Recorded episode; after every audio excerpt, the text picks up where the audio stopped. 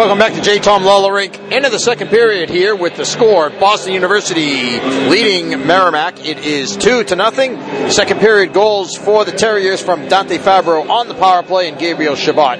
And that has staked the Terriers to a two to nothing lead. I'm Mike Machnik with John Lee. He's Second intermission brought to you by Merrimack Graduate Studies. At Merrimack, you can earn your master's degree in as little as one year. Choose from graduate programs in business, education, engineering, health sciences, criminology, and so much more. Visit merrimack.edu backslash graduate today for all the details. Let's bring in Mike McMahon from the MacReport.com, also College Hockey News and the Eagle Tribune. Well, Mike, you know, second period's been a tough one for the Warriors all year, despite the goal last night that they got, which proved to be the game winner against UNH. They've been outscored 30 to 16 coming in tonight. I thought second period, for the most part, was pretty good until that penalty and until that power play, and they just get a bounce or a couple of bounces that didn't go their way on the power play goal, and then the play with uh, Gabriel Chabot redeflecting uh, or, or, or, redirecting a feed uh, from David Farrance into the goal to make it two nothing, two goals less than three minutes apart. That's the difference, and you know sometimes that's the way it's been. I think for this Warrior team, they certainly didn't play bad second period, but you know just a couple of plays like that end up being the difference. And I have no explanation for it. It's the weird. I mean, it really is. It's the weirdest thing. I think if you you look at it and say, okay, if it was the first period, for whatever reason they get they, trouble getting going, right? They just got trouble getting into the game out of the box. Uh, if you look at it and say it's the third period, you can say, well, maybe it's a it's a conditioning issue. They have trouble closing games. It to be the second period. That's yeah. that's been the unlucky one. Is weird. You just don't. It's it's. I have to think it's it's just a statistical anomaly, and they are getting outscored more in second periods just because that's how it's worked out. But yeah, it's it's been strange the way that it's uh, the way that it's fallen like that. And this one here, I think, was a little more of a more of an even second period. Like I said, just a, a couple of bad breaks, and you find yourself down two goals. I thought they played a lot better than they did in the first period when they only got five shots, despite having six minutes of power play time.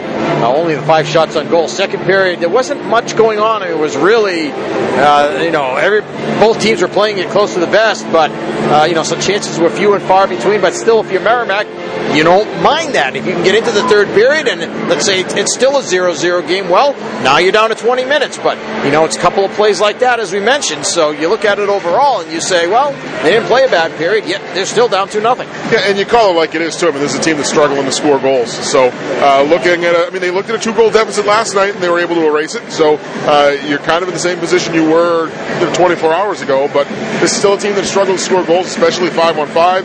You have to think now with each team having three power play opportunities in through two periods. Might not be many of those in the third. So uh, five on five goals. They've been saying for a while they need to, to find a way to to, to find some, and I think that's that's really where they are now because they're gonna. I think they're gonna have to get at least one of these five on five. You might get one power play in the third, depending upon what happens, but uh, at least one of those are gonna have to come in even strength. On the second goal for BU, the Chabot goal, the feed from Farrance, long, long discussion after it. Uh, Mark Dennehy and the uh, Merrimack coaches uh, really arguing with the officiating crew, in particular John Gravelise, the uh, referee for tonight's game, one of the two referees, uh, trying to figure out what they might have been discussing. It didn't look to me like there was contact with the goaltender by uh, Chabot. It didn't look to me like the play was offside. Uh, any thoughts on what it was that Mark Dennehy might have been asking about there? I don't know. Yeah, I my guess was is they wanted them to look to see if it was offside. That was my guess because uh, I didn't really notice a whole lot of contact with the goaltender either. So my guess is that it may have been looked to look to see if it was offside. I thought it was close uh, to being offside I, at the live speed and at the replay that we had on the broadcast that I saw. You know, I don't think it was offside, but you never know. And they can, of course, slow it down. They've got other angles that they can use if you go to replay. So maybe you could tell a little bit differently if you had uh, uh, the, you know more more time and actually went to a review there. But looking at the replay, I saw I didn't think it was offside, but I, I, I imagine that's what they were looking at. But honestly, I'm not not sure.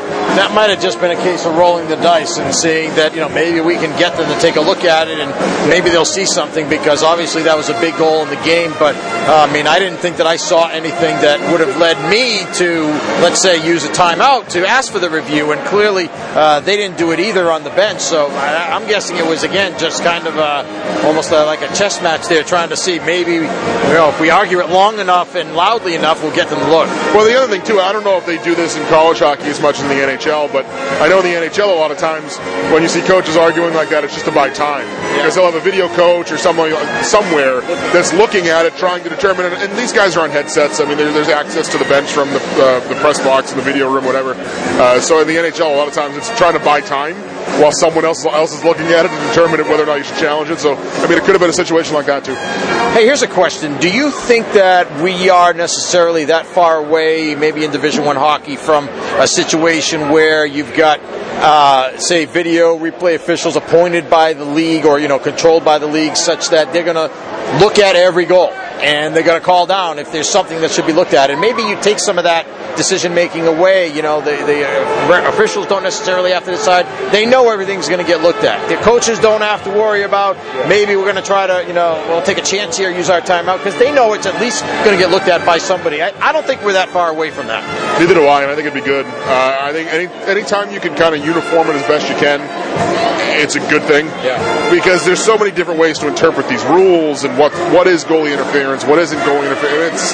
It depends on who you. It really it depends on who you get. Depends on who you get as a referee that night. So any way that you and could. This is happening, by the way, once you get to the tournament, right? It's happening at least once you get to the Garden in the semifinals and the finals. That the league does appoint somebody who's up there looking at every goal, looking for uh, something that they might need to review further. But I mean, with technology nowadays too, you could have someone sitting at their office in Wakefield, literally looking at every goal. I mean, that's just it's pretty simple. Yeah. It's pretty simple to do. Kind of like the, instead of the home office in Toronto, right? The home yeah. office in Wakefield. But I mean, you could you could do that now. Realistically, I mean, with technology the way it is, you could easily do that. So I, I would imagine that they would that was something like that would be good. Um, I, I also would like. I mean, I don't think this will ever happen, but I'd like to see them get away from individual conferences having officials. I'd like to see them go to just the NCAA reg- regulates the officiating, and there's NCAA officials, and you kind of get that message consistently across the board of what you're looking for in terms of calls. Because uh, I know one of the things that was brought up, I think it was with maybe with Mark Dennehy or our coach earlier this year, was you know they went out to the NCHC and played games out against some of their teams, and it's just it's a war. I mean, they let everything go, and then you come into Hockey East or, or some of these other leagues out east, and it's like you can't breathe on somebody without getting called for. The joke, the joke used to be with the CCHA, the Clutch and Crucify Hockey Association, but not anymore. Of course, that league's defunct. Yeah, so but that's what I mean. If you can find a way to regulate it nationally, which I don't think anyone will ever agree to do, yeah. but if you could ever get that, I mean, I just I think any step like that is a step in the right direction because it just makes it more uniform. I mean, at the end of the day, yeah, it's individual individual conferences, but all these guys are playing for na- one, all trying to win one NCAA national championship. So uniform it as best you can. Here's the here's the question, though. I mean, I know we have to run, but here's the question: In what other sport is that currently happening? It's it isn't. I don't think I don't see any way that they'd be able to do that. I mean, you're going to be able to fly referees around the country. Well, when, you know. you, yeah, no, you could keep it regionalized. Like so, these guys could the guys out here could do uh, and could do ECAC hockey, some Atlantic games. I mean, I think I don't necessarily think you've got to fly people in from Denver to do you know games out in Boston, but just to try to keep the message and, and okay, this is what we're looking for as in terms of points of emphasis, try, making it as consistent as possible instead of just right. these are the and then you, right now you give it to the supervisor of officials, and then each one of those guys gives it to their league officials, and yeah. who knows what gets lost in translation. So to play the devil's advocate thing, I mean, couldn't they just do that without needing uh, you know some sort of national uh, controller of it or whatever? I mean, couldn't, couldn't the league just agree that hey, hey, we all we're all in this together. Uh, let's just make sure we're communicating and making sure everybody's calling it the same way. You would think. Yeah, maybe it is easier said than done. Yeah. I don't know. You would think it, it, yeah. so, it, sounds simple enough, but yeah, sometimes you never know. Yeah. All right, Mike. Thanks a lot. We appreciate it. Uh, we'll look forward to talking to you next week. It'll be the final weekend of the season. Be keeping an eye on the playoff scenarios as well, and check out his work at themacreport.com, also the Eagle Tribune and College Hockey News. Thanks, Mike. Thank you. That's Mike McMahon, our guest here. The score: BU two, Merrimack nothing. Back with more after this. This is Warrior Hockey.